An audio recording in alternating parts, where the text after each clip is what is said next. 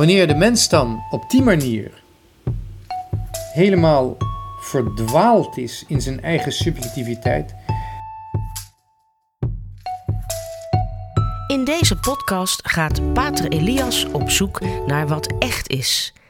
Hij gaat de uitdaging aan om een zo helder mogelijk beeld te vormen van hoe de wereld in elkaar steekt. Dit is de Pater Podcast. Vorige keer hebben we het gehad over tekenen en hoe in Gods voorzienigheid God ons tekenen geeft. Waar we eigenlijk helemaal niet zo uh, bang voor hoeven te zijn of opgewonden over hoeven te raken. Nee, de hele realiteit is eigenlijk om ons heen een, een, uh, ja, een wereld uh, vol tekenen waarover we kunnen nadenken. De hele wereld om ons heen die weerspiegelt iets van geestelijke um, werkelijkheden die altijd actueel zijn. En of het nou is door te veel regenval, dan kunnen we aan de zonvloed denken en wat dat ook weer betekent. Of echte overstromingen die kunnen gebeuren, die nog steeds overal in de wereld af en toe voorkomen. Echte overstromingen kunnen ons weer aan de zondvloed doen denken. En die heeft natuurlijk een geestelijke betekenis. En andersom ook de droogte kan ons weer aan bepaalde bijbelse dingen doen denken. Eh, bijbelse teksten die een metafoor zijn van geestelijke zaken. En dus is eigenlijk de hele materiële wereld, daarin kunnen wij zien bepaalde um, verschijnselen, realiteiten, die geestelijke werkelijkheden weerspiegelen. We zijn ons daar misschien niet zo van bewust, maar we kunnen ons daar wel steeds meer van bewust worden. We kunnen, um, je zou kunnen zeggen, vragen aan God om ons, ons oog te openen voor wat de goddelijke voorzienigheid zegt in de realiteit om ons heen. Nou, vorige keer hebben we het even gehad over die droogte, die eigenlijk weer spiegelt hoe de, de ziel van de mens levensloos wordt, opdroogt, als ze niet die absoluut noodzakelijke band met de concrete, objectieve realiteit behoudt en dus ook een objectieve waarheid erkent. Het leven wordt een hel, een droge hel, als een woestijn waar, waar alle meren en alle rivieren zijn opgedroogd en alleen nog maar zout ligt, afgewisseld door de zon. Een ware droge hel. Het leven wordt een hel zonder objectieve waarheid en zonder contact met de realiteit. Ik heb het daarin gehad over de reële droogte die we nu meemaken of hebben meegemaakt. Misschien is het gaan regenen tegen de tijd dat dit wordt uitgezonden, maar de weer, het weerbericht, de weersvoorspelling zegt dat nog niet. En daar heb ik even een, uh, ja, een beetje uh, ook een, een, op een zijspoor geraakt wat betreft eh, de Gay Pride in Amsterdam. Maar ik denk dat het nuttig was om het daar ook even over te hebben, omdat ook daar um, we kunnen zien hoe de mens toch weer uiteindelijk vraagt om een objectieve realiteit. Er zijn ondanks de cultus die er is rond de Gay Pride, het is in feite een cultus geworden, zijn er toch stemmen gekomen uit onverwachte hoek die kanttekeningen bij de Gay Pride zetten. Daar heb ik even een, op een, ben ik even op een zijspoor, uh, zijspoor geraakt vorige keer. En daardoor was er wat kort tijd over voor de twee andere onderwerpen, namelijk de oorlog in Oekraïne en eigenlijk de oorsprong van deze oorlog die we toch moeten zoeken in de Moskouse orthodoxie, dat een hele vreemde variant is van het christendom. Dat zie je niet aan de buitenkant, maar als je wat verder kijkt en, en ook de geschiedenis bekijkt, zie je dat. Um, daardoor was het vorige keer ook wat lang. Mijn excuses daarvoor. Maar we zijn helemaal niet toegekomen aan die Duitse uh, synodale uh, pad. Of weet wat dit is. En dat is toch um, ook een fenomeen binnen het uh, geloofsleven, binnen de kerk, waar we even aandacht aan kunnen besteden. Omdat dat ook hier weer eigenlijk een totaal gebrek is aan objectiviteit. Een bepaalde bureaucratische machine die de Duitse kerk is geworden, de Duitse katholieke kerk is geworden. Aan de ene kant door de rijkdom, maar ook door de enorme, het enorme gebrek aan, aan vorming. Of je zou ook kunnen zeggen, door een soort van combinatie van zelfgenoegzaamheid en onnozelheid, is de objectieve waarheid volledig verdwenen uit wat men meent te moeten noemen het synodale pad. Merkwaardig hoe een kleine, bureaucratische elite, die zichzelf misschien liever de intellectuele elite zou willen noemen, maar het is in feite alleen maar een bureaucratische elite, hoe die iets organiseert waardoor een groot aantal deelnemers blijmoedig maar even onnozel als blijmoedig naar de ondergang gaat. Want een geloof zonder objectiviteit vernietigt niet alleen zichzelf, maar vernietigt uiteindelijk ook de natuur. Een heel merkwaardig fenomeen. Wanneer je die objectieve waarheid en een bepaalde vastliggende geloofsleer niet aanvaardt, dan heeft de mens ook geen enkel contact meer met een wereld die deze zichtbare, tastbare wereld te boven gaat. Zo de nadruk leggen op de persoonlijke beleving en het emotionele, emotionele leven betekent in feite het totaal irrelevant maken van het geloof en überhaupt elke vorm van religie. Omdat religie gedefinieerd wordt, essentieel betekent dat je een band herstelt met een goddelijkheid, een goddelijke wereld, een goddelijke waarheid, die je niet kunt bezitten die je niet kunt waarnemen. En die absoluut niet reduceerbaar is tot je emoties, tot menselijke begrippen, tot menselijke inzichten.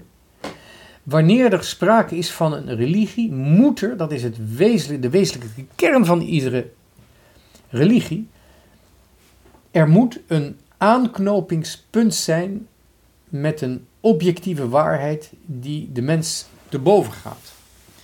Die als het ware verschoond is en zuiver wordt gehouden van alle te menselijke inzichten.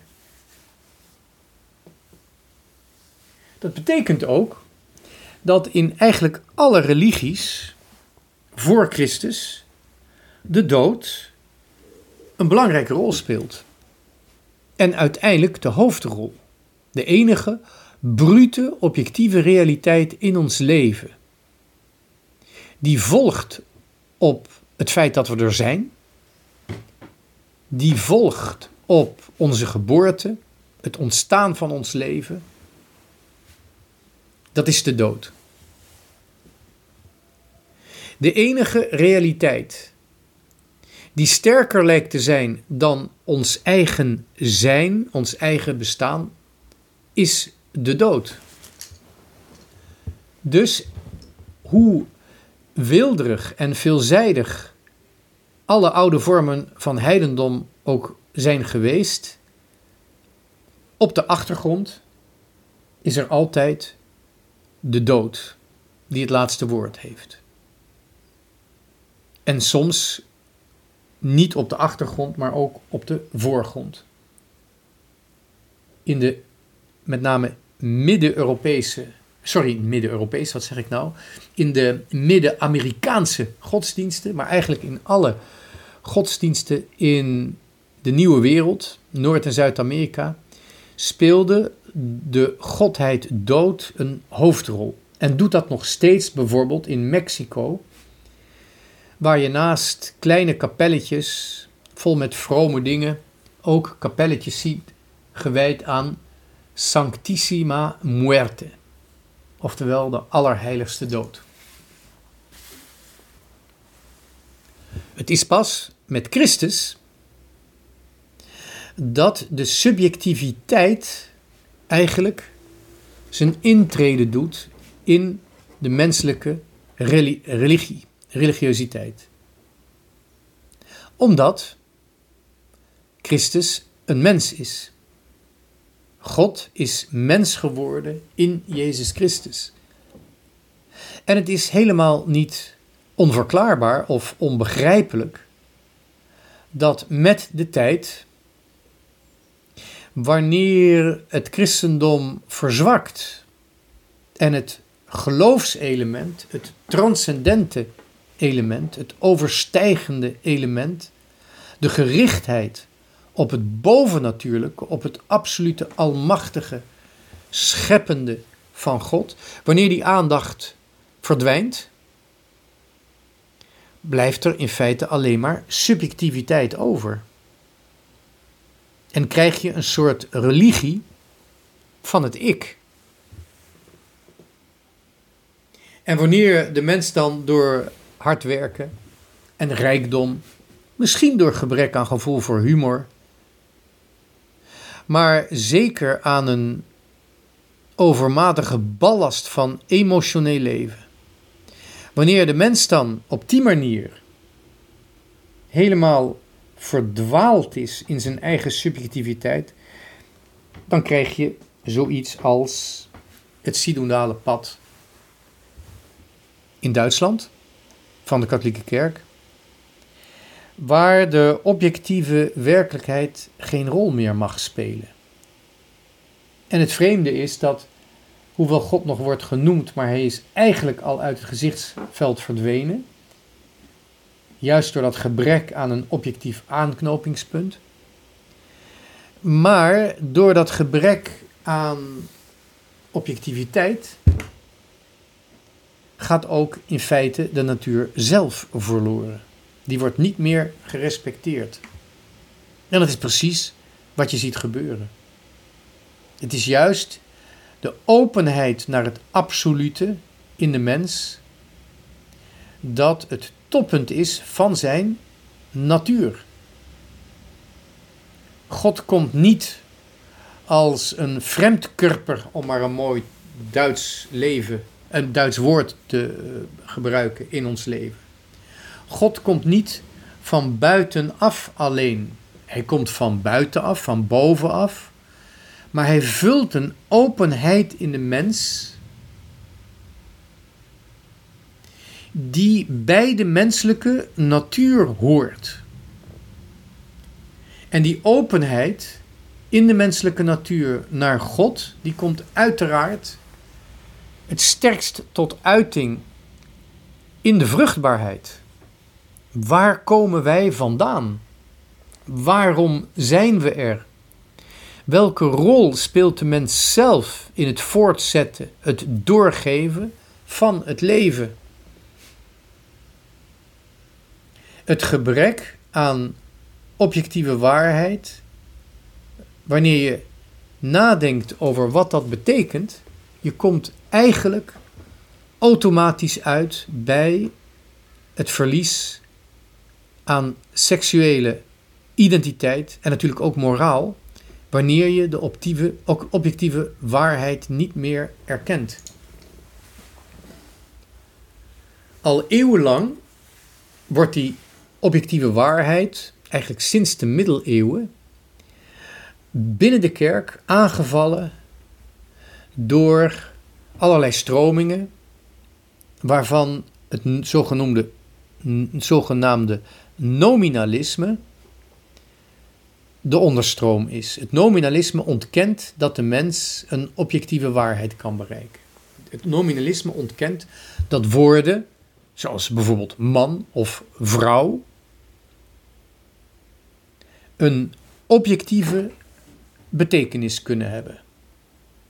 Het nominalisme is begonnen na de middeleeuwen en verbittert nog steeds, althans probeert het leven te verbitteren van gewone mensen. En vandaar dat er mensen zijn in onze tijd die vinden dat een vrouw ook een mannelijk geslachtsdeel kan hebben. Of dat uh, mannen eigenlijk ook uh, zwanger kunnen worden of moeten kunnen worden. Het is het ultieme gevolg van het verlies aan betekenis, het ultieme gevolg in het lichaam, in het lijf van de mens. En wanneer de kerk, zoals in Duitsland, probeert mee te gaan met deze waanzin, heft ze zichzelf op. Het is een afgrond. Ze heft zichzelf niet alleen op, maar ze wordt ook medeschuldig aan het lijden van mensen die moeite hebben met hun identiteit als man of vrouw. Ze is medeschuldig aan de collectieve waanzin waarin de mensheid kan vervallen als ze inderdaad die openheid naar God ontkent. Een openheid die de natuur zelf van de mens vervolmaakt, voltooid. Een openheid die zelfs die natuur eigenlijk definieert.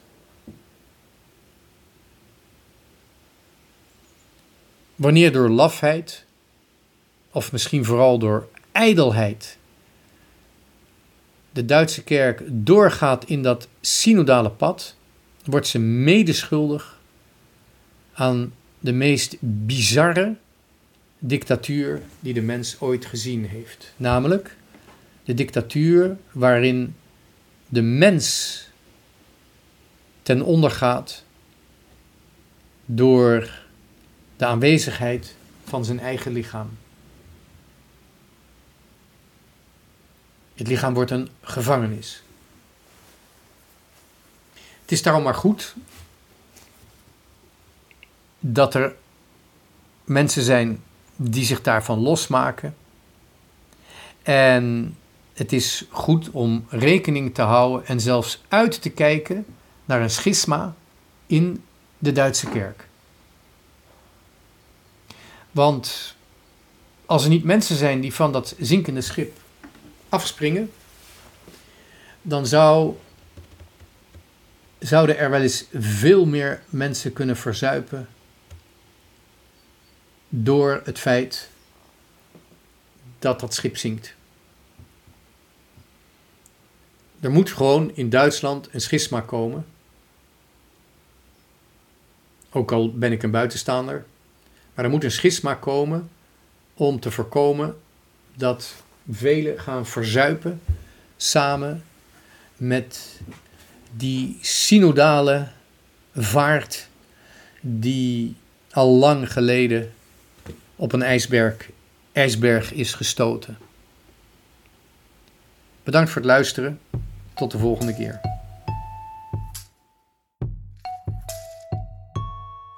Dit was de Radio Maria Pater Podcast met Pater Elias. Deze podcast is online terug te luisteren via de website van Radio Maria en andere podcastplatforms.